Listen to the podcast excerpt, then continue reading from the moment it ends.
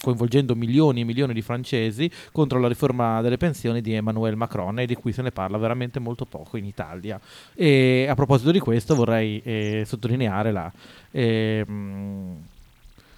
la totale scomparsa dei nostri invece di sindacati. Io mi aspettavo che almeno con un governo di post-fascisti ci fosse un po' di ripresa della, dell'attività sindacale. Dei, no, ormai sono andati. Della andati, CGL. Finito, sì, finito. CGL sarà pure un, uh, un orpello del PD, ma eh, credevo che almeno mh, contro i nemici del PD, supposti nemici del PD, qualcosa si facesse, invece neanche quello.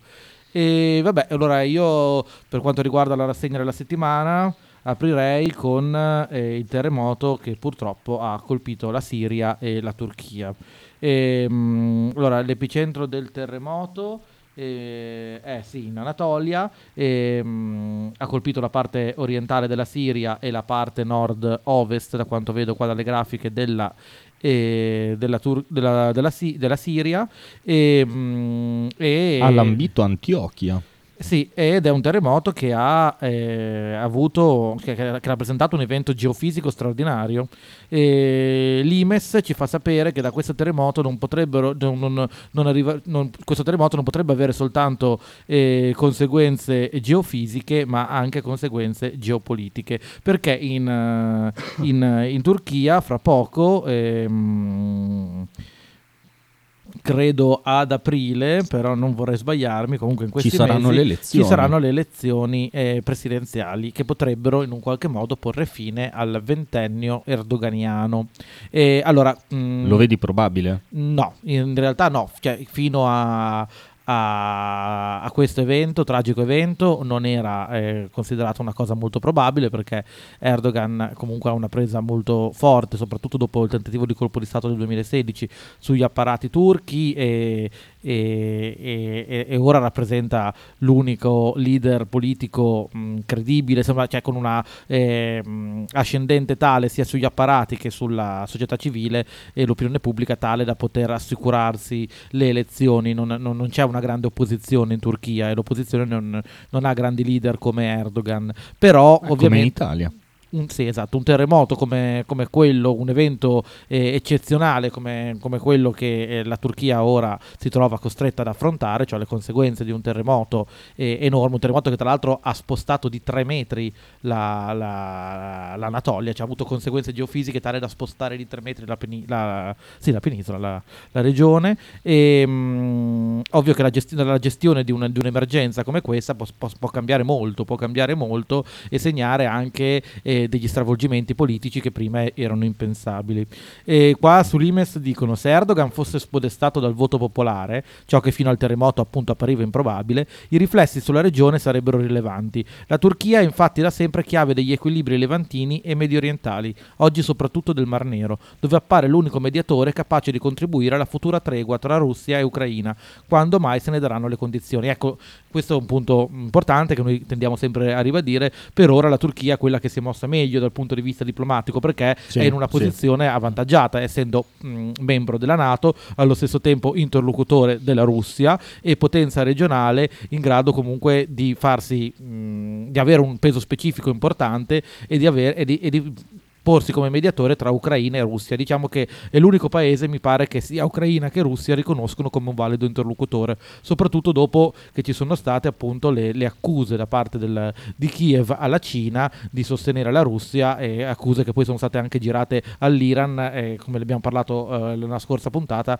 eh, dopo che Israele ha attaccato la fabbrica eh, d'armi che ehm, Kiev sostiene rifornisca di armi l'esercito russo. Beh, credo che mh, a livello di diplomazia si siano anche tenuti dei colloqui mediati dalla Turchia in questi sì, lunghi certo. mesi eh, di guerra. Grazie alla Turchia si è appunto raggiunto l'accordo sul, dra- sul grano che ha sbloccato le, le navi da, da, cargo ucraine, eh, le navi da, da trasporto ucraine e, e, e, e ha tamponato, almeno perlomeno, e ha ritardato quantomeno una crisi alimentare che avrebbe eh, aggravato le condizioni dei, soprattutto dei paesi più poveri eh, dall'Africa al Medio Oriente. Che però, come ci ricordava um, Raf da Bruxelles, scusami, come ci ricordava il nostro amico Raf, eh, in realtà poi questo sblocco del grano è stato per lo più eh, deviato, comunque indirizzato verso i paesi del, Sì. del nord del mondo, Sì, diciamo, esatto. e, e quindi comunque purtroppo va sottolineato che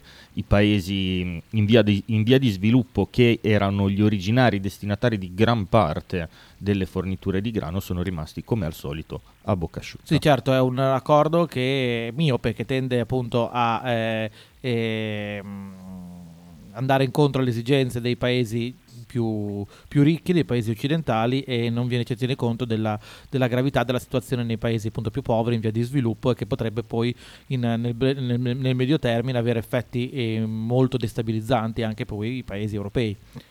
Ehm, Per il resto, per il resto, no, no, sempre rimaniamo sulla Turchia. eh, qua si dice che eh, eh, Erdogan, il Rais, cerca di nazionalizzare per quanto possibile la risposta alla tragedia. E decine di paesi, fra cui Stati Uniti, Cina e Russia, si sono offerti di aiutare nell'operazione di soccorso, ma Erdogan vuole dimostrare al suo popolo e al mondo che i turchi ce la faranno da, solo, da soli, malgrado l'immensità dei danni materiali e la gravità delle perdite umane. Ecco, qua entriamo in un clima di campagna elettorale che rischia però di diventare un boomerang, no? In questo caso, certo, quando rifiuti gli aiuti, è chiaro che eh, se nel giro di qualche settimana la sua gente si convincesse che la risposta al sisma è stata efficiente, la rielezione del presidente potrebbe assumere contorni plebiscitari. Cioè questo potrebbe anche avvantaggiare Erdogan, chiaramente. No? In caso contrario, Erdogan dovrebbe ricorrere a strumenti non ortodossi per evitare l'abdicazione. E nel frattempo gli Stati Uniti ultimi- nelle ultime settimane avevano aumentato la pressione sulla Turchia. Per Washington è inammissibile che un decisivo paese atlantico si installi a metà strada fra Russia e Ucraina, cioè fra Mosca e se stessa, specie se questo Stato è esplicitamente revisionista, cioè revisionista si intende per gli americani, revisionista dell'ordine eh, globale unipolare a guida egemonica statunitense. Erdogan si è lanciato prima in Siria, poi in Nord Africa, Tripoli è tornata turca, ha rafforzato la sua influenza nei Balcani di nuovo in ebollizione, venduto i suoi efficacissimi droni all'Ucraina mentre offriva sponda alla Russia, incluso l'Azerbaijan nel suo impero in espansione, minacciato di bloccare l'ingresso della Svezia nella Nato e di attaccare la Grecia. Fondamentalmente, fondamentalmente- formalmente alleata, ma di fatto nemica numero uno. Ecco, queste sono tutte. Qua si è fatto un riassunto dell'atteggiamento che, eh, di come la Turchia abbia sfruttato, stia sfruttando la crisi globale e la distrazione degli americani, la necessità degli americani di avere un, interlo- un interlocutore per la Russia per aumentare la propria ehm, proiezione internazionale. ultimamente direi che l'ha fatta da padrone, ma dai tempi della conquista, tra virgolette, a livello di esatto di sfera egemonica della Libia e quindi me- di me- gran parte del Mediterraneo. Ovviamente gli americani possono essere distratti, ma non, non ciechi e non sicuramente stupidi. Eh, ma fino a che punto si chiedono qua sull'Imes, gli Stati Uniti, che poi qua parliamo di Lorenzo Trombetta, è un um, il eh, esperto per quanto riguarda. No, scusa, no, questo è di Lucio Caracciolo invece, non de- di Lorenzo Trombetta, l'esperto Il del grande. Lucio Caracciolo. Sì, sì, sì, avevo proprio sbagliato. Eh, beh, grande, insomma, è uno che è interessante. Comunque lo trovo molto interessante. Sicuramente una persona molto competente. E qua si, lui- Lucio Beh, è, Caracciolo. stato, è stato un pioniere della divulgazione geopolitica, questo gliene va dato. Ah, certo, sì, sì, no, ma è anche un grandissimo, cioè una grandi capacità intellettuali. Poi eh, la- sulla visione magari geopolitica eh, spesso non mi trovo d'accordo, però chiaramente eh, è sicuramente un maestro per chi si occupa di geopolitica in Italia. Ehm, qua eh, Caracciolo, lungo interessante, si chiede fino a che punto gli Stati Uniti possono spingersi nel contrastare Erdogan, se sia possibile immaginare un colpo di Stato organizzato dalle forze armate con il discreto sostegno americano.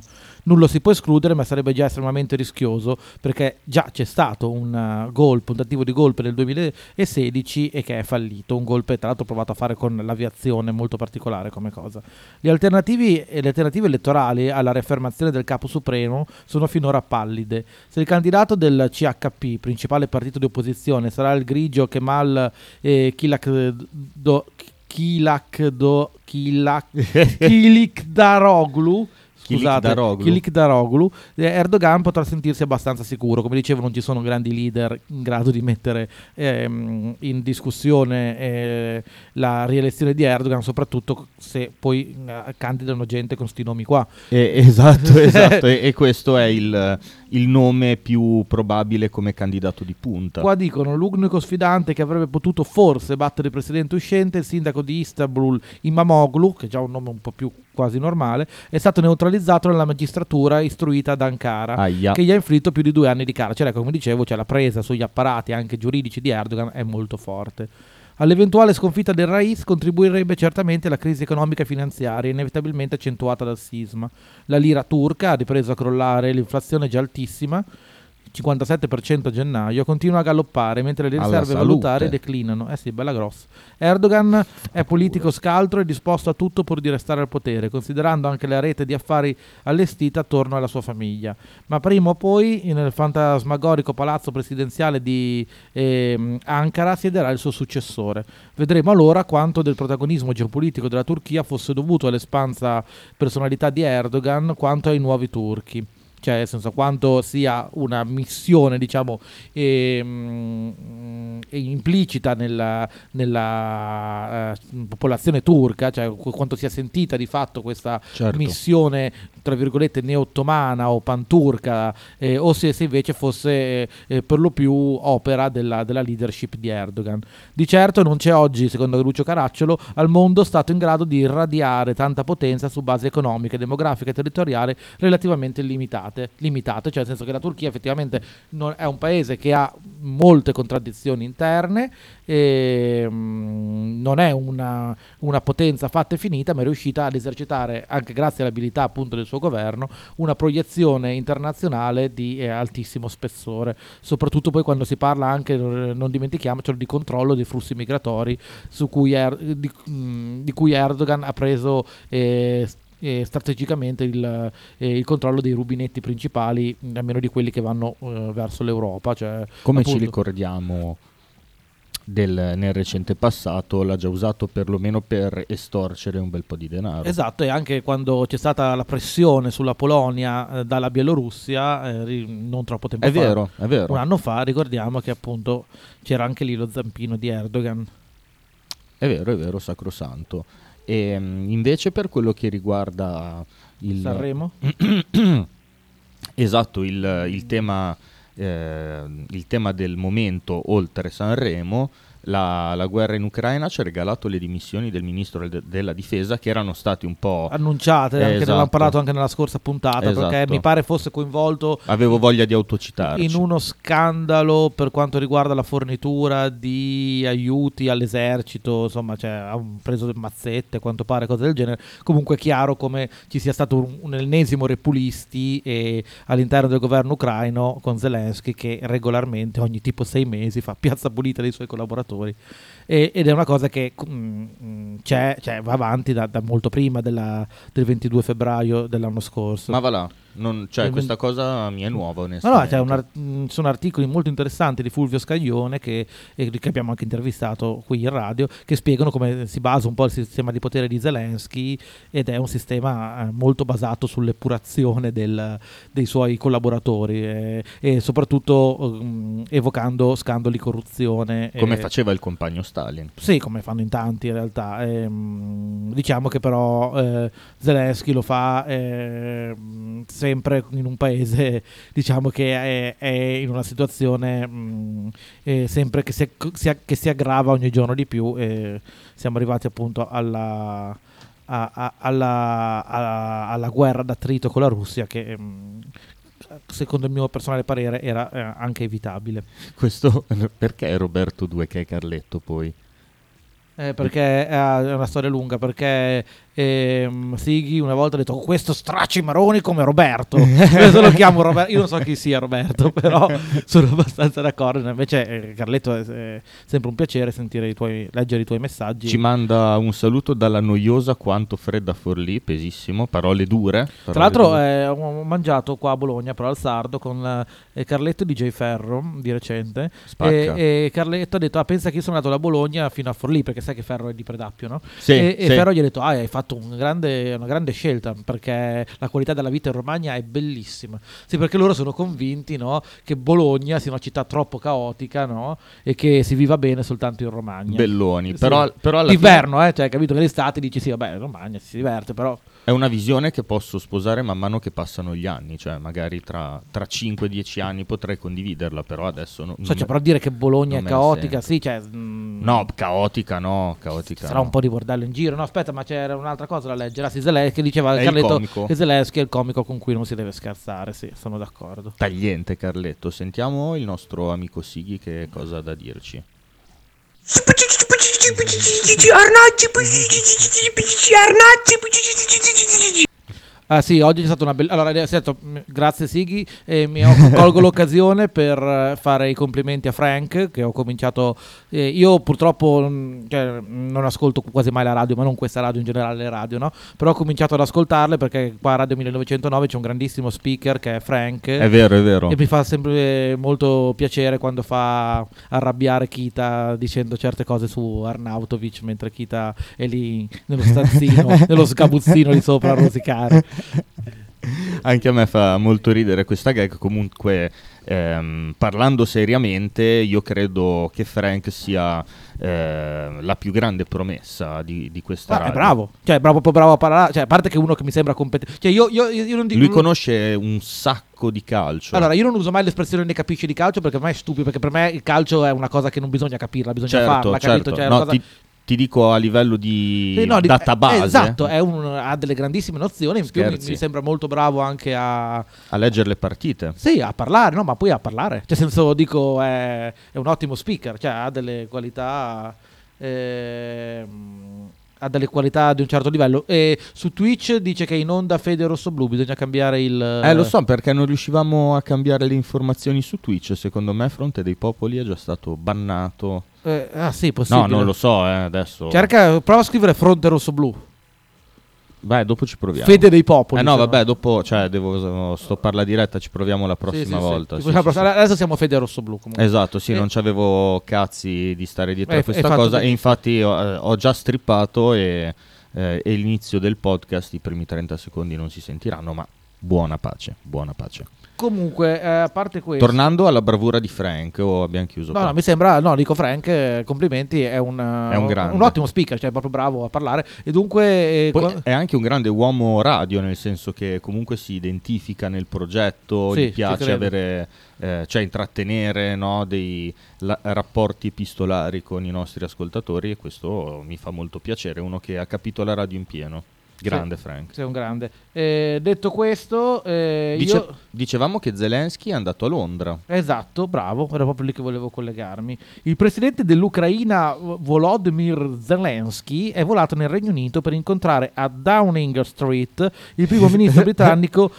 Cioè, si può chiamare Rishi Sunak, il primo Sunak. Su- Sunak, sì, scusate, cioè non so neanche il nome del primo ministro britannico. Però cioè, sono nomi strani questi ragazzi. Cioè, Cioè, Diciamocelo, Zelensky, cioè, sarebbe un nome strano, ma almeno c'era già Zelensky, che è quello che gioca al Napoli, capito? Dunque, c'è uno. Ti Però- suonava, ma Eh. infatti all'inizio Zelensky lo chiamavi Zelensky, poi quando... Ma lo chiamo tuttora Zelensky ogni tanto. e non Zaleschi. Zelensky, Zelensky è quello della Roma. Esatto, esatto. Ah, Murigno, stiamo a Peppa. Hai presente il video? Sì, sì. allora, eh, Rishi Sunak. Rishi Sunak, scusate, comunque mm, Star di Bollywood. Non riuscire eh, a, a pronunciare il nome del primo ministro britannico Da dove Eh, viene Rishi Sunak? eh, dal credo sia indiano, Eccolo qua. un ricco indiano. Sai che mh, adesso non mi ricordo in quale serie TV, credo ehm, credo in Gangs of London. Ah no, eh, diventava sindaco di Londra un, eh, un ragazzo di origini indiane che però, come possiamo Eh, ma leggere Rishi qua, Sunak non era già Eh. stato sindaco di Londra? è nato a Southampton. No, perché anche il sindaco di Londra, infatti, mi sa che è indiano. No, io ti parlavo della, della sceneggiatura Sì, sì, sì. eh, di Gangs of London che consiglio tantissimo e che potete trovare su Now TV nel caso vi interessi. Southampton, eh, Ministro è stato. a ministro, no, infatti è un altro il sindaco di Londra, che però è sempre di origine. Eh, Basta, finito. no, non, si- non ci dicono che origine ha. Vabbè, comunque è stato, ha lavorato stranamente per Goldman Sachs. Eh, Per dire, eh, sì, per cioè, dire. strano, e poi finiscono lì. Comunque eh, ha tenuto un discorso alle Camere riunite in seduta comune a Westminster ed è stato ricevuto in udienza da Re Carlo III. Ehm, Che eh, tutti conosciamo. Niente male. Questa visita ufficiale costituisce già di per sé un messaggio. Alla vigilia del summit UE del 9-10 febbraio a Bruxelles, il presidente Zelensky ha deciso di recarsi nella capitale del vecchio continente che più si spende finanziariamente e militarmente nel sostegno del paese aggredito dalla Russia, cioè insomma è dall'Ucraina che qui lo chiamano così. Questione di precedenze diplomatiche e di riconoscimento politico. Dai, e... dai, andiamo al succo. Vabbè, si, è, sì. presentato con un casco Poi incontrerà Macron, incontrerà Scholz. Comunque questo secondo me è un segnale della, eh, di come le, eh, gli inglesi ci tengano a ehm, rappresentare, la, cioè gli inglesi, insomma il governo inglese tende a rappresentare l'avamposto atlantico in, eh, in Europa e, e mh, diventare, cioè prendere in mano comunque il protagonismo eh, dell'Europa occidentale bellico. Eh, al di fuori della UE, cioè nel senso l'Unione Europea è, cioè, dopo la Brexit eh, Londra vuole dare anche un segnale di indipendenza, di intraprendenza agli americani, come dire eh, eh, noi inglesi eh, siamo in prima linea a difendere gli interessi atlantici più di quanto lo può essere l'Unione Europea. Storicamente, che invece è titubante storica- da questo punto di vista. Storicamente questa posizione di solito è stata eh, ricoperta dai servizi segreti inglesi che ogni tanto cercavano di fare di testa loro durante Ma sì, anche dai governi. In realtà, in realtà gli, inglesi, gli, inglesi, sono sempre stati molto antirussi dai tempi della guerra di Crimea, questa è la realtà. Vero, vero. Cioè, vero. Anzi, storicamente sono più antirussi gli inglesi dei, degli americani. Ah, stessi. beh, certo, certo, perché comunque la, la rivalità è nata ehm, è nata quando mh, gli Stati Uniti ancora non si preoccupavano di una proiezione oltre l'Atlantico. Anzi, anzi avevano un ottimo rapporto con la Russia, la, vendevano, la vedevano come un alleato contro il Giappone e, e, tra l'altro avevano avuto anche degli ottimi scambi a livello territoriale, no? l'Alaska gliel'hanno praticamente regalata. È vero, è vero. Cioè, sì, sì, no, storicamente Russia e Stati Uniti non, non, non, si sono mai sentiti in rivalità fino al, all'inizio del, Al recente passato. del Novecento, ma prima la rivalità vera era appunto con la Germania e la paura degli americani, come diciamo, sempre che la Germania potesse prendere il controllo di quella regione e tant'è che poi gli americani aiutarono i russi fino alla seconda guerra mondiale, poi da lì è partita la guerra fredda quando è stata la Russia a quel punto che rappresentava la vera minaccia per gli Stati Uniti in una possibile eh, egemonia sul continente europeo che comunque eh, gli Stati Uniti giudicavano improbabile, ma era sempre, eh, era, era sempre opportuno avere un nemico eh, di cui eh, da contrastare anche per una questione di propaganda interna e proiezione internazionale con eh, il mondo nuovo alla fine della guerra fredda questa rinascita eh, e ritorno sulla scena geopolitica della Russia e questa Germania che gradualmente, timidamente, ma di, diventa sempre più potenza geopolitica e soprattutto aumenta sempre la, l'interdipendenza con la Russia, allora qui gli americani e gli inglesi hanno deciso di, di rompere il, il, cordone ombelicale che, che, il cordone insomma ombelicale no però insomma la, la, l'asse tra un eventuale di spezzare sul nascere un eventuale asse Mosca-Berlino e quindi tutta l'escalation in Ucraina è spiegabile all'interno di questo contesto. Comunque io credo che una, eh, una campagna diplomatica e eh, cioè soprattutto di diplomazia militare condotta eh, un po' superficialmente dagli Stati Uniti come almeno mh, mm, come secondo me stanno dando segnali di fare, potrebbe in realtà ehm, slegare la Germania dalla loro orbita e quindi eh, buttarla tra, perlomeno avvicinarla un po' di più alla Russia. Sì. Cioè, eh, credo che sovrac- un sovraccarico da parte degli Stati Uniti sulla Germania di un ruolo di, eh, di, giga- di gigante geopolitico e militare che loro hanno sempre rifugito negli anni potrebbe rivoltarsi contro appunto agli Stati Uniti stessi. Allora, eh, ragazzi, siamo eh, arrivati al punto in cui secondo me dovremmo andare in pubblicità per poi mh, chiamare il nostro ospite. Sì, tra, tra un pochino, sì. adesso metto le, le, fasce orarie tutte con calma. Un nostro ospite che mi dicevi che nel suo essere poco conosciuto però eh. è in realtà molto competente per quanto riguarda i movimenti sociali in Francia, la politica francese, milita all'interno del sindacato francese, pensa anche del partito comunista francese. Insomma, schieratissimo. Sicuramente una persona che comunque è poco conosciuta, ma sicuramente competente e che è, è, sarà riconosciuto anche dagli addetti ai lavori come una persona eh, competente. Tant'è che credo sia stato già ospite di Giuliano Marrucci per Ottolina TV, dunque non proprio l'ultimo, dei Pirla. Esatto, eh, si chiama eh, Lorenzo Battisti e credo sia nato a Bologna, poi glielo chiederemo. E, e lo salutiamo e, tanto. E, lo salutiamo tanto e l'avremo dopo la pubblicità. Andiamo in pubblicità. Stai ascoltando Radio 1909. In direzione ostinata e contraria. Al set che gli otto al venne al nuovo tuttaur che il disco il dionge di Pian Dodge e che da per la tessera radio 1909. Un saluto a Radio 1909, ostinato e contrari da Jonathan Binotto. Radio 1909 Spot. Stile classico? Non piace, Stile gotico? non piace, Stile etnico? non piace. E stile Pepe? Sì, lo bacio. Pepe ti aspetta in Piazza della Pace per presentarti il nuovo brand Bella Bologna Stile Pepe. Abbigliamento per tutti e per tutte le taglie, con l'inconfondibile look vintage, sportivo, elegante. Pepe e Silvia ti aspettano tutti i giorni dal martedì al sabato e per tutte le partite in casa del Bologna.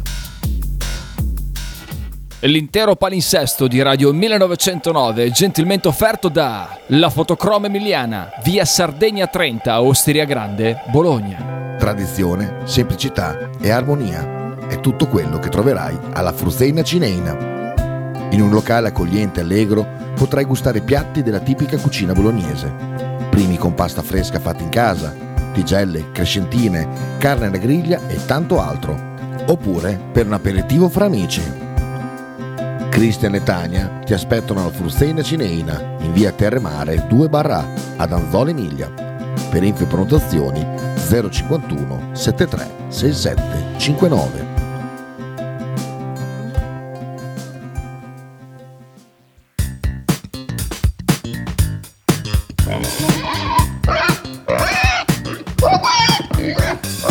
Voglio una peppa, oh, s'acciappati in budel e porta la Pcaridi di Dumegar.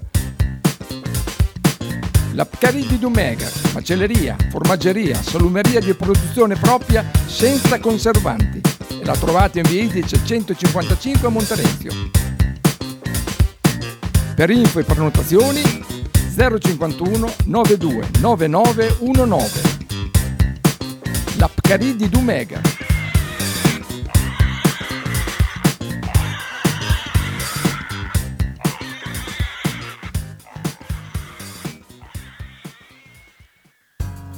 Apicultura Finelli, da 40 anni il punto più dolce di Bologna. Per un regalo di Natale originale, presso il punto vendita di Via Zanardi 451-10 sono disponibili diverse varietà di miele, tipicamente bolognesi, come acacia, castagno, millefiori, tiglio.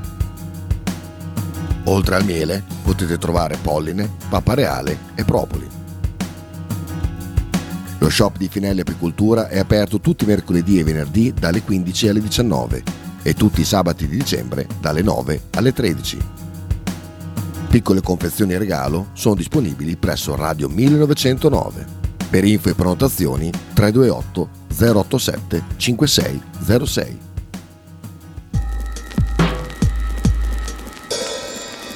Ototo Web, web design e sviluppo applicazioni iOS e Android a Bologna. Creazione di siti internet per blog, siti vetrina ed e-commerce. Applicazioni native e cross-platform. Contattaci sul sito www.ototoweb.com per un preventivo gratuito. Ototo Web, programmazione su misura per ogni tuo progetto.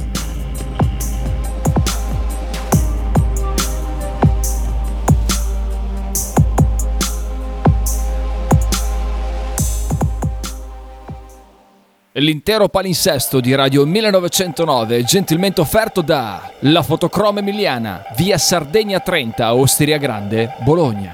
Fotostudio Bettini, specializzato in matrimoni e cerimonie, cornici su misura, fototessere, restauro foto antiche, digital point e restauro album matrimonio.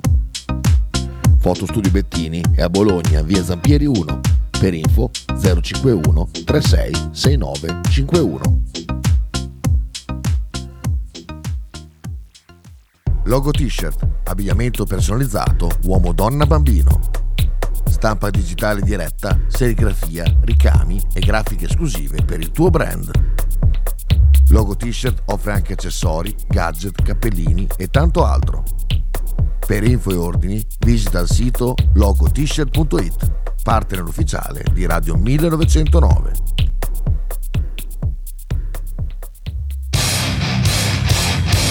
Stai ascoltando Radio 1909. In direzione ostinata e contraria. Stai ascoltando Radio 1909.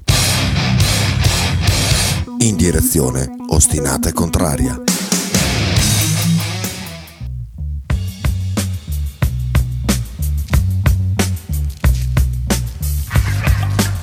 Fronte dei Popoli.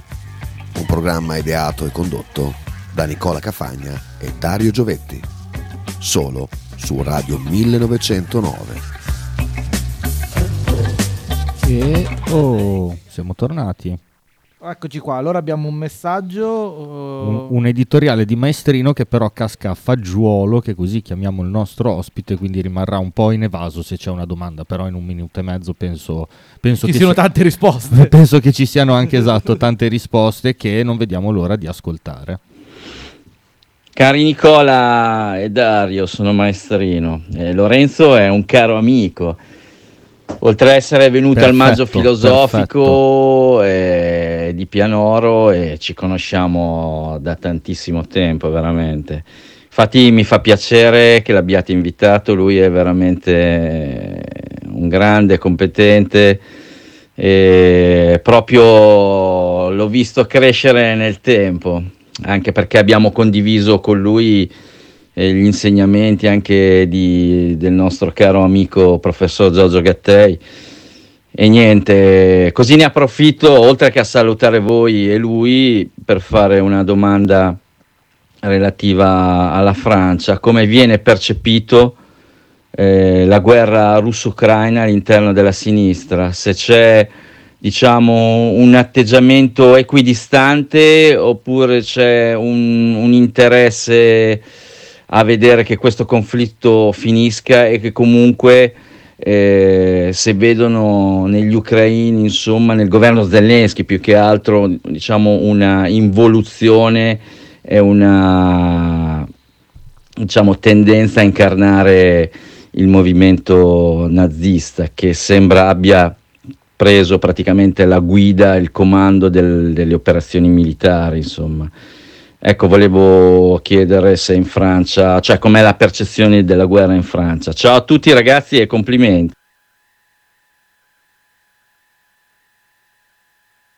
Ehm, allora, intanto mi fa molto piacere che tu conosci Lorenzo, è una, diciamo, tra virgolette, una coincidenza, anche se poi è normale che eh, fra chi eh, si interessa di certe cose ci si conosca. Non sapevo fosse di Pianoro. E sì, anch'io sono molto amico, cioè sono stato amico eh, di- del professore Gattei, non lo vedo da tantissimo tempo, eh, però avrai qualche, qualche aneddoto da raccontare in privato, magari la prossima volta che ci vediamo, di, di una certa trasferta che fece all'occupazione della facoltà di Pisa con, con Gattei. Allora, abbiamo Lorenzo in linea? Ciao Lorenzo. Salve a tutti. Ok, si sente be- benissimo. Ciao Lorenzo. Ciao, allora ci hanno, ci hanno appena mandato un messaggio, un ascoltatore, Fabrizio di Pianoro, che, Certo. che ti ha fatto anche una domanda, dunque io direi di partire da quella, anche se eh, non è proprio il focus di quello di cui mi volevo occupare. Lui Però chi- è un ottimo ponte con quello che dicevamo, dai. Esatto, con quello di cui parlavamo prima. Chiedeva com'è percepita la guerra tra Russia e Ucraina all'interno della sinistra francese, cioè se c'è equidistanza o si tende a patteggiare, diciamo, per una delle due fazioni. Ma eh, guardate, mi verrebbe da dire quanto ero, quanto ore ho per rispondere, perché ehm, diciamo, da- dal mio punto di vista, da chi penso come voi eh, ha vissuto il movimento della pace e contro la guerra del 2003 con i 3 milioni a Roma, eh, qualsiasi cosa in questo momento è insufficiente. Eh, diciamo che qui in Francia c'è la cosa di base un po' condivisa da tutti è la richiesta di una tregua o comunque della fine della guerra, quindi eh, una grossa parte non si schiera. Ehm, diciamo che su tutta la questione ucraina, eh, eh, un po' come è successo in Italia, penso, in altri paesi, io non ho seguito troppo le dinamiche italiane, lo confesso, però immagino che più o meno in tutta Europa eh, le, dinam- le dinamiche siano le stesse. Eh, diciamo che c'è stata un iniziale shock e ci sono costi economici che sono arrivati anche qui e che secondo me stanno cominciando a spostare un po' l'opinione anche di quelli più titubanti e poi diciamo all'interno della sinistra ci sono tante posizioni, ci sono alcuni gruppi che effettivamente indicano chiaramente nella Nato e solo nella Nato eh, la causa della guerra.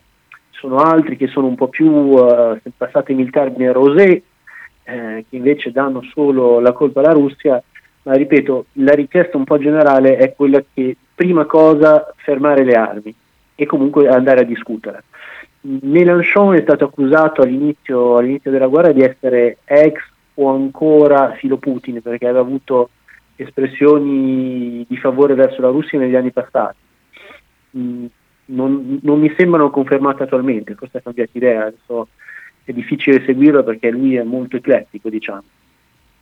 Eh, ok, allora adesso, visto che il tempo comunque è quello che è, eh, mi collegherei invece a quello che è l'argomento su cui volevo interpellarti, eh, cioè sulle mobilitazioni che stanno attraversando la Francia e portando milioni di cittadini francesi in piazza contro la riforma delle pensioni. Qua in Italia se ne parla pochissimo, dunque ci puoi parlare un po' delle motivazioni e poi un po' dello svolgimento di questa mobilitazione sindacale?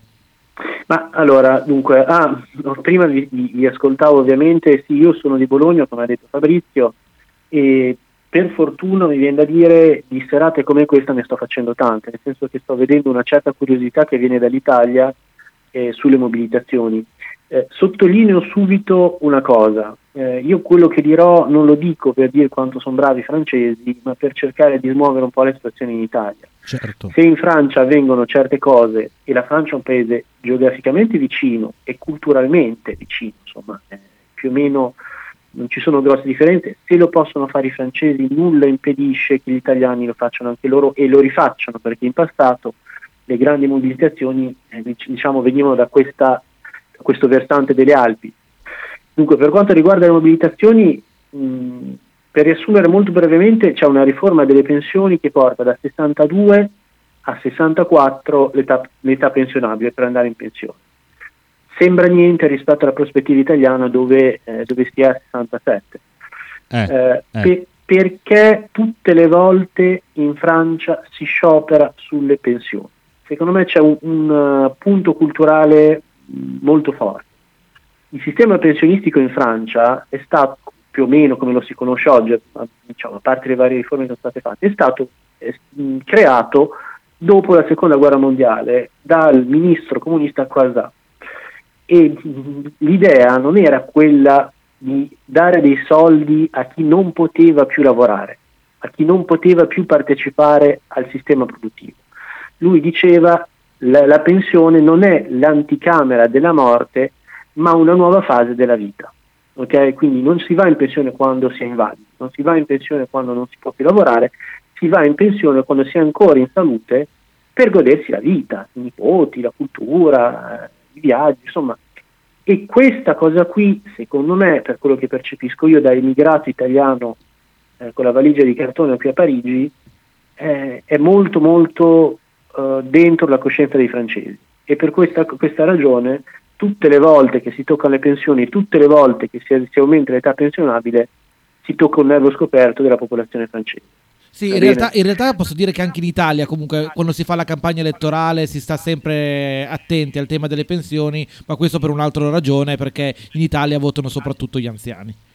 E questo è vero anche in Francia, e tanto che però bisogna mh, sottolineare che Macron in campagna elettorale l'aveva annunciato, che la riforma delle pensioni che era stata interrotta a causa della pandemia sarebbe stata, cito, al centro del quinquennio. quinquennio okay. Ogni tanto mi scappano delle parole francesi no, no, sì, italiane sì, perché... Capiamo.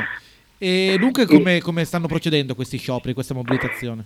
Diciamo che gli scioperi sulla riforma delle pensioni sono molto grandi anche perché, a mio parere, coagulano uno scontento che si è generato durante la pandemia eh, su due fronti.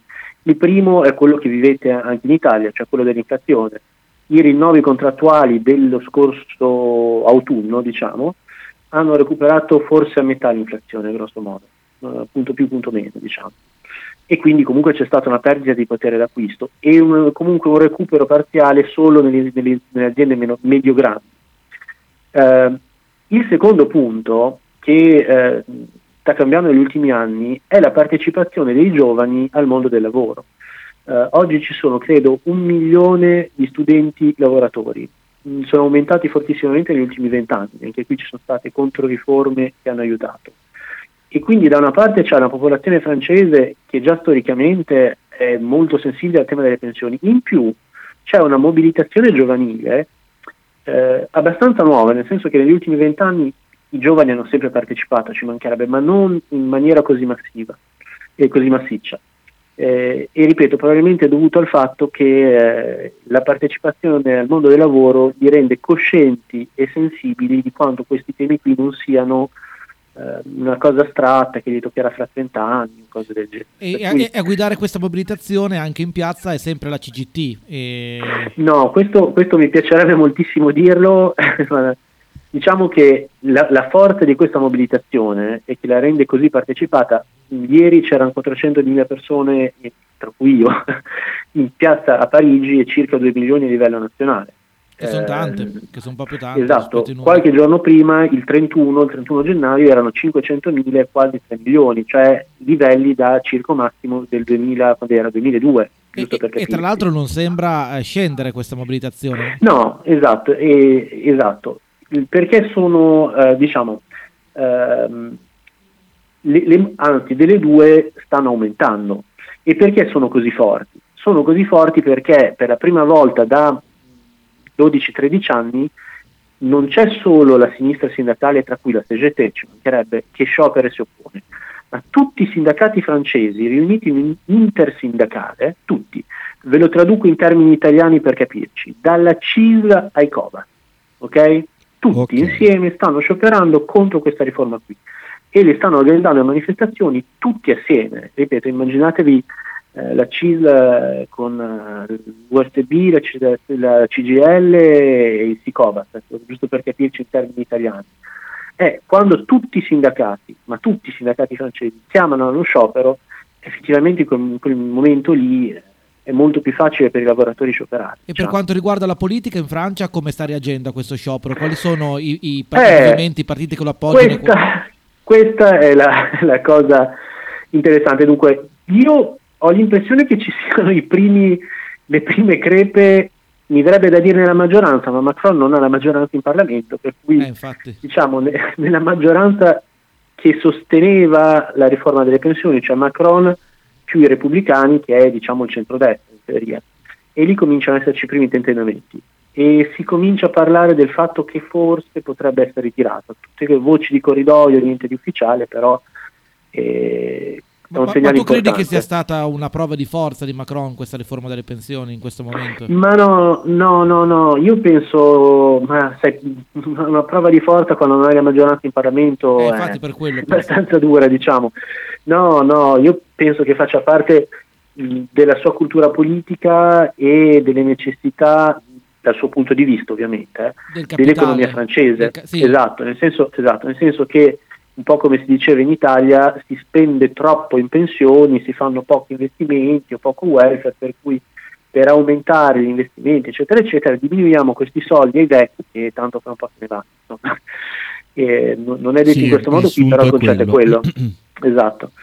E, ovviamente contro questa riforma delle pensioni c'è la sinistra, quindi Mélenchon, i comunisti, i verdi, i socialisti, Marine Le Pen ha avuto un, uh, una posizione piuttosto ambigua, come in realtà un po' tradizione del, del, suo partito da sempre, nel senso che quando, sapete, quando ci si pone come eh, populisti, voce del popolo, e poi il popolo si, si, diciamo, si, pronuncia contro un tema che i tuoi referenti politici, diciamo, quelli che ti danno i soldi, che ti danno spazio, non sono d'accordo, sei ovviamente in imbarazzo.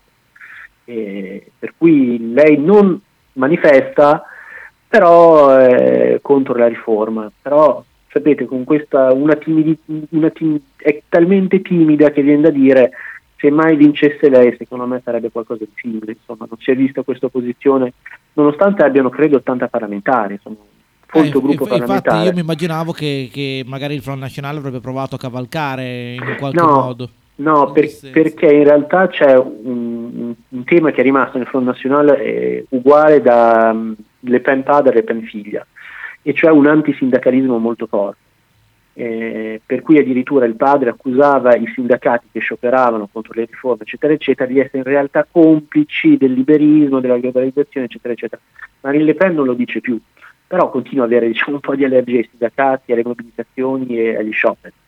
Eh, questo, questo, diciamo è rimasto. E Mélenchon come ne sta approfittando? Mélenchon, Mélenchon e tutta la, la, coalizione di sinistra, la NUPES o NUPS, non so come diciate voi in italiano, è in piazza. Eh, era in piazza con noi ieri e, e, fa quel che può, addirittura hanno detto di, stanno cercando di riempire di emendamenti la riforma per rallentarla, poi in realtà la maggioranza ha gli strumenti per bloccare questa forma di ostruzionismo, però sta, diciamo, sta dalla parte giusta e ne siamo contenti. I sindacati da soli, senza una gamba parlamentare, fanno molta più fatica in tutto, diciamo. Chiaro, certo. E poi allora volevo sapere tu invece come giudichi la politica internazionale di Macron, perché abbiamo visto che ne, soprattutto durante il suo mandato di presidente di turno dell'Unione Europea, insomma di eh, reggenza dell'Unione Europea, Macron comunque ha cercato in un qualche modo di guadagnare un certo protagonismo sulla scena internazionale, certo. si è proposto un, almeno mh, scenicamente come mediatore, interlocutore tra eh, Stati Uniti e Russia, senza però ottenere grandi risultati. E tu vedi vedi, e però sembra che in, su certe questioni Macron abbia fatto un po' arrabbiare gli americani quando parla di esercito europeo o altre esatto. questioni. Tu credi che ci sia una tensione tra Francia e Stati Uniti adesso? Io, io penso che ci sia non adesso ma sempre. Uh, teniamo conto che la Francia oggi è l'unico paese nucleare eh, in Europa che ha delle bombe nucleari. Diciamo che quello è... E escludiamo il, ovviamente il Regno Unito perché è fuori dall'Unione Europea. Sì, esatto, sì, fuori. Sì, Però all'interno dell'Unione Europea è l'unico paese che ha dei nucleari e se si vuole giocare nel tavolo dei grandi questo è il minimo sindacale. Eh, la Francia, eh, diciamo, io ho questa impressione qui, se, se, volete avere una chiave di lettura certo, della politica francese. Che abbiamo chiamato apposta. Grazie.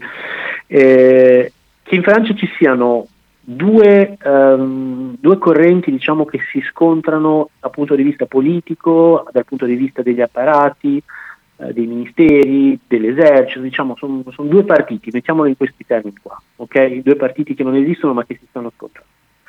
Uno è il partito diciamo, gollista, che sostiene ancora oggi, ovviamente in maniera riformulata, il punto di vista gollista di una Francia alla testa, alla guida dell'Europa, con i suoi valori, libertà, egalité, fraternité, indipendente dagli Stati Uniti e che quindi guarda a est verso la Russia. Questa fu la politica di De Gaulle, che eh, aprì relazioni anche con l'Unione Sovietica, anche economiche, per cui uno stile e che portò la Francia fuori dalla Nato, non dimentichiamoci. E c'è un'altra corrente che si è un po' rafforzata negli ultimi anni da quando la Francia, grazie a Sarkozy, eh, che in teoria era gollista, però ha riportato la Francia nella Nato.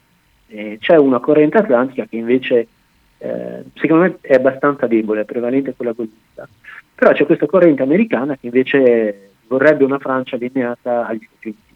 Secondo me questa è la chiave di lettura. Io penso, e mi ha stupito la cosa, che Macron, malgrado sia un esponente della finanza, malgrado sia liberista, malgrado sia tutto quello che volete, però sul tema della guerra in Ucraina e forse anche prima, come dicevate voi, sull'esercito europeo, eh, stia giocando una strategia gollista e quindi di, si è reso conto che questa guerra in Ucraina è tanto contro, contro, la Russia dal punto di vista americano quanto contro l'Unione Europea. È una lettura sicuramente interessante e che in no, buona parte noi stiamo, stiamo pagando un, un, costo economico della guerra che gli Stati Uniti non stanno pagando. È Anzi, chiaro noi abbiamo costi energetici che ci mettono fuori dai mercati internazionali e i nostri, diciamo, se prima venivano comprati i prodotti eh, europei, a causa dei costi ora sono più convenienti quelli americani, stanno prendendo mercati in giro per il mondo. Sì, mi pare che la Francia abbia anche protestato con eh, gli Stati Uniti per il prezzo sì. a cui vendono il gas. Eh sì,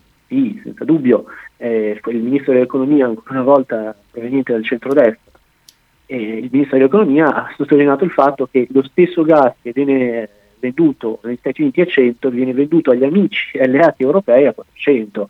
E ovviamente Grazie. se fuori mercato, chiunque abbia un'attività e ci sta ascoltando, provi a pensare a cosa vuol dire avere i costi quadrupli rispetto a un concorrente. È chiaro, sì. È, ovviamente una, una, contraddizione interna alla borghesia eh, europea e, e americana che prima o poi eh, raggiungerà un, un, apice, credo. Io, io penso, penso, che uh, ci sono alcuni, uh, diciamo che insomma, una parte delle- dell'establishment europeo sta ancora pensando e sperando di lucrare secondo me sulla ricostruzione dell'Ucraina. Io non ho, non- non ho conti fatti, però se mi domandate a naso cosa penso, penso che o la guerra finisce entro la primavera o per l'Europa i costi su- superano qualsiasi potenziale guadagno. Chiaro. cui secondo me nella seconda metà dell'anno vedremo qualche reazione in più da parte europea. Già il fatto che abbiamo, abbiamo tentennato a mandare i Leopard tedeschi, insomma, è un po' qualche crepa che si, che- che- che si apre nel fronte occidentale, secondo me. Sì, tra l'altro in Francia, alla Francia non sta andando neanche tanto bene il dossier africano, dalla, dalla- da quella che viene chiamata France Afrique, eh, e, e Esatto. soprattutto pensavo al Mali, al Burkina Faso. In Mali c'è stato un colpo di Stato che ha di fatto eh, estromesso i francesi dal, dal paese. Ma eh, non, va dimenticato che lì c'è stata una missione francese militare, Esatto, a cui poi si sono aggiunti anche altri, credo che siano aggiunti anche i tedeschi a un certo punto, che era proprio in Mali, che cominciò, se non ricordo male, nel 2013. Con la eh, scusa contro- dell'antiterrorismo contro i gruppi jihadisti. Esatto, esatto, che poi è durata dieci anni. E i francesi Senza ottenere grandi risultati, anzi, forse peggiorando infatti- le cose. Esatto, i francesi sono dovuti partire anche perché lì eh, cominciava a farsi molto dura e per cui quella è già stata una sconfitta di per sé, nel senso che nel momento in cui intervieni cerchi di girare la situazione a tuo favore e invece sei costretto ad andare via con le gambe, eh, le gambe elevate, un po' come hanno fatto diciamo, gli americani in Iraq, è stato un piccolo Iraq francese, quello poi se vogliamo mettere in O, o Afghanistan. o Afghanistan, esatto. Ne hanno avuti tanti. Esa- Esatto, per cui quello già prima di- dei fatti più recenti quello era già stato una- un fallimento abbastanza chiaro e la posizione francese in Africa si possono guardare le varie situazioni dei vari paesi, però in generale un po' come per le altre ex potenze coloniali è di ritirata, nel senso che oggi un paese africano comincia ad avere la possibilità di scegliere se avere relazioni o quali relazioni avere con l'Occidente e quali relazioni avere con la Cina o Russia, per esempio, o l'India. Eh, perché devo vendere il mio petrolio, metto dei numeri a caso, a 10 dollari agli americani se i cinesi me ne danno 11, o gli indiani 12 o i russi 13. Eh, questo cambia tutto, sia in termini di risorse disponibili, sia in termini di prospettive, prospettive politiche, geopolitiche, forse anche ideologiche, insomma. Certo, chiarissimo. Allora io vorrei farti l'ultima domanda prima di salutarci e vorrei chiederti, visto che tu sei anche appunto it- italiano, eh, eh, cosa, cioè, perché in Italia non, c'è, non ci sono forti mobilitazioni dei sindacali? Perché il sindacato in Italia sembra così asservito ai governi nonostante poi alla guida del sindacato ci sia Landini che è stato per anni venduto come quasi un radicale? E, e tutto questo in tre minuti, esatto. Eh, boh, no, prova a buttarcela lì. No, no, possiamo sforare. No, cerco, cerco di dare qualche spunto. La prima cosa che mi viene in mente è io leggo, ovviamente sono su Facebook, eh, sulle reti sociali, per cui leggo i commenti, anzi principalmente gli italiani che sono i 9 decimi delle persone che io conosco. E questo, questa rassegnazione che io leggo, eh, io mi invito a ripensarla, nel senso che i sindacati possono essere degenerati moltissimi, ma se si partecipa c'è la, la possibilità di, di cambiarlo, poi ognuno scelga il sindacato che preferisce, voglio dire, però non bisogna agire. Io quello che sto facendo stasera e in altre volte è proprio questo. Eh, cari italiani, datevi da fare, perché primo avete bisogno anche voi di mobilitarvi e perché lo potete fare. Se la CGL non si smuove, iscrivetevi e fatela smuovere. Eh, vi piace l'USB, andate all'USB, da- però n- non rimanete passivi o rassegnati perché è una tragedia. Perché siamo arrivati a questa situazione in Italia? È una bella domanda. A me viene da, di- da dare questa risposta un po' tranchant, diciamo, un po' sarebbe da argomentare. Secondo fallo, me fallo, è proprio, non, non ci uccidono, eh, assolutamente. è proprio per la storia italiana, nel senso che l'Italia è stata il paese, come si diceva, col più grande partito comunista, dove era più vicino andare al potere, con grandi mobilitazioni, e quando e mettetevi dalla parte dei nostri avversari, mh? mettetevi dal- nei loro panni. Loro negli ultimi, diciamo, nei 45 anni tra la fine della guerra mondiale e l'89, grosso modo, si sono presi paura, ma parecchia paura. Eh, nel momento in cui riesci a vincere, è lì dopo pialli qualsiasi cosa. La minima, la minima reazione deve essere soffocata perché siamo, siete in un paese che ha avuto una storia e ancora una memoria di quelle mobilitazioni. Se qualcosa riparte, si rischia l'effetto palla di neve e si ritorna da capo dal loro punto di vista. Per cui anche Bersani diventa un pericoloso bolscevico da piallare. Mamma mia. Per dire. Per cui io temo che ci sia questa cosa qui. Tutto il sistema mediatico, eh, a parte qualche rarissima voce, non so, forse il manifesto, qualche il fatto ogni tanto fa eco a queste cose qui, però tutti sono in una posizione che vent'anni fa sarebbe stata di destra, anche qui anche i giornali che, che avevano altre posizioni all'epoca. Eh, qualsiasi cosa si muove viene criminalizzata, eh, qualsiasi sindacato che fa uno sciopero eh, viene accusato di attaccare i consumatori, le...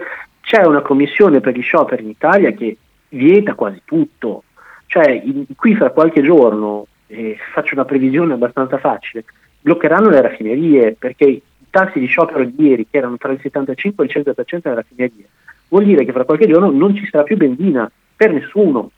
E gli elettrici che hanno fatto questa, questa bella iniziativa di riattaccare i contatori a chi non pagava le bollette, come è successo tre anni fa, con molta probabilità arriveranno a occupare le centrali elettriche, comprese quelle nucleari, giusto per capire un attimo il livello di mobilitazione. Cominciano a esserci i depositi bloccati sia di autobus che di treni, cioè lavoratori che stanno lì ad oltranza, scioperano ad oltranza, le famiglie vanno a dormire in deposito molto spesso per bloccarlo. E quando e tre anni fa io facevo stesse, questa stessa cosa che faccio stasera, raccontavo di depositi sgomberati a suon di bastonate dalla, dalla polizia, ma che bastonava quelli, tutti quelli che c'erano, perché da 20 giorni, da, da un mese erano bloccati. Questo è quello che secondo me succederà nei prossimi giorni. Tutto questo in Italia sarebbe È al limite utopia. del terrorismo, vi, vi accuserebbero di fare terrorismo. Eh, però bisogna cominciare a fare qualcosa. insomma. Probabilmente- Si può continuare.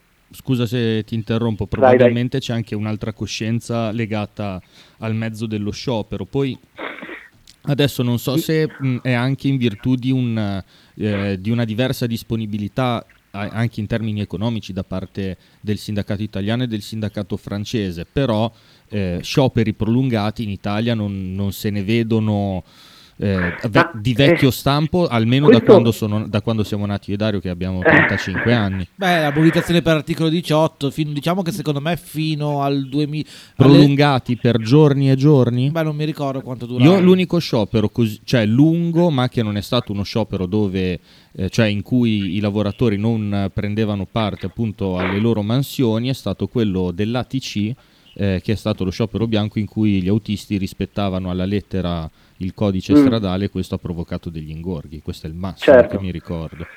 Beh, di- diciamo che qui c'è una mh, tendenza culturale a mettere molto le cose in piazza, cioè qualsiasi problema anche minimo lo, lo si mette, lo, lo- si rende pubblico, diciamo. Ok, lo si condivide. E, esatto, in un certo senso sì, ma mh, anche robe piccole di quartiere, cioè c'è questa tendenza a mettere in piazza, eh, a rendere comune, a porre il problema, anche un lamento, anche in forma di lamento, però c'è Sì. insomma questa cosa qui. Io vi faccio un altro esempio che forse può essere significativo eh, in Italia. C'è un hotel eh, vicino nella prima periferia di Parigi in cui le donne delle pulizie, nere, immigrate, spesso sole con bambini a carico, hanno scioperato per oltre un anno. Wow. ok? Quindi stiamo parlando di una figura estremamente precaria Sì, che è certo. stata sindacalizzata, che è stata sostenuta, ma vi faccio un esempio, le casse di resistenza qui è un qualche cosa di nuovo, nel senso che se ne parla un po' adesso, ma mh, non- non ci sono casse di resistenza per sostenere questi lunghi scioperi, Ah, ma va là. non c'è niente di organizzato, Ok. perché si dice, almeno in CGT si dice, poi gli altri sindacati non lo so, che lo sciopero non si delega, cioè io non sostengo economicamente i ferrovieri o quelli della metropolitana per far sciopero a posto mio, Ok. No, no, io devo partecipare, per cui sì, si cerca di far così, a volte ci si riesce, a volte meno, però Eh, Io l'ho sempre pone- vista come un, un punto di forza la possibilità di fare una cassa di resistenza. Sì, sono d'accordo, anch'io, io vengo dall'Italia, quindi io so- ero stupito che qui non ci fossero. E, eh, s- la cultura sindacale, mi sto rendendo conto, è molto molto molto legata, mo- ogni paese ha la propria, è molto difficile tradurla una in un altro. Sono, d'altra parte, se io guardo tanto all'Italia, penso, quanto alla Francia, è facilissimo cambiare partito anche oggi, ma cambiare sindacato è veramente dura. Eh? Io non conosco persone che sono pochissime che sono passate da un sindacato all'altro. Invece in Italia è, è l'ordine del giorno. Ah, davvero? Questo mi dispiace, non lo sapevo. Pensavo fosse uguale anche in Italia. Beh, Sì, è raro. il deflusso dalla CGL ormai è un'emorragia. Eh, io purtroppo non sono aggiornato. Però qui è, molto, diventa, è una scelta di vita, sono i tuoi compagni, quelli con cui hai, e c'è un sindacato molto più militante e meno iscritti, eh, a differenza dell'Italia. Difficile prendere la testa e rimanere passivi. Si è visto anche un po' male, diciamo, almeno in CGT è visto male. E- perché? Perché qui non c'è e non c'è mai stato l'articolo 18, cioè non c'è mai stato il reintegro in caso di licenziamento illegittimo. Il padrone eh, ti aveva licenziato in maniera illegale, ma tu eri fuori, poi ti dava magari un sacco di soldi, tu sei fuori. Tanto che qui ogni anno c'è un qualche, più di 10.000 sindacalisti licenziati. È una guerra pesante, insomma, non è solo da una parte ma anche dall'altra. Eh, che poi siano illegali illegittimi non cambia il fatto che poi tu però sei fuori devi trovarti un lavoro magari a 40, 45, 50 anni. Incredibile. Ok, allora direi che per oggi possiamo chiudere qui. È stato un importantissimo intervento, ti ringraziamo tantissimo e contiamo su di te per poterti richiamare quando mm, ci sarà la possibilità e quando tornerai a Bologna magari di passarci a trovare in radio e fare una puntata in presenza.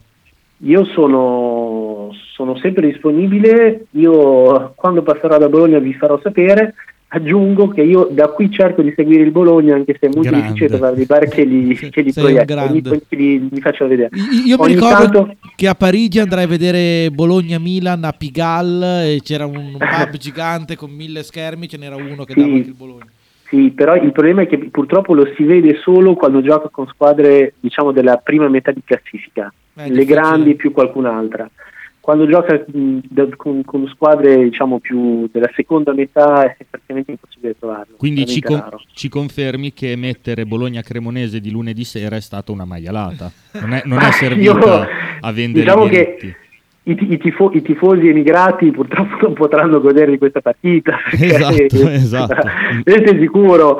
Adesso scriverò al Bologna a nome dei, dei- dei- dei tifosi emigrati protestando contro questa cosa qui, ve lo, ve lo prometto. Fallo, fallo, te ne prego perché per me, per me è stato un dolore non riuscire a seguirla perché essendo stata alle 6 di sera ovviamente... La gente lavora. Eh, sai com'è, abbiamo, certo. abbiamo questo vizio È qua. un A pro- attacco ai lavoratori. A proprio. proposito di Esatto. sindacati, potrebbero protestare anche per questo, vo- volessero Esatto, iniziare dal piccolo, no?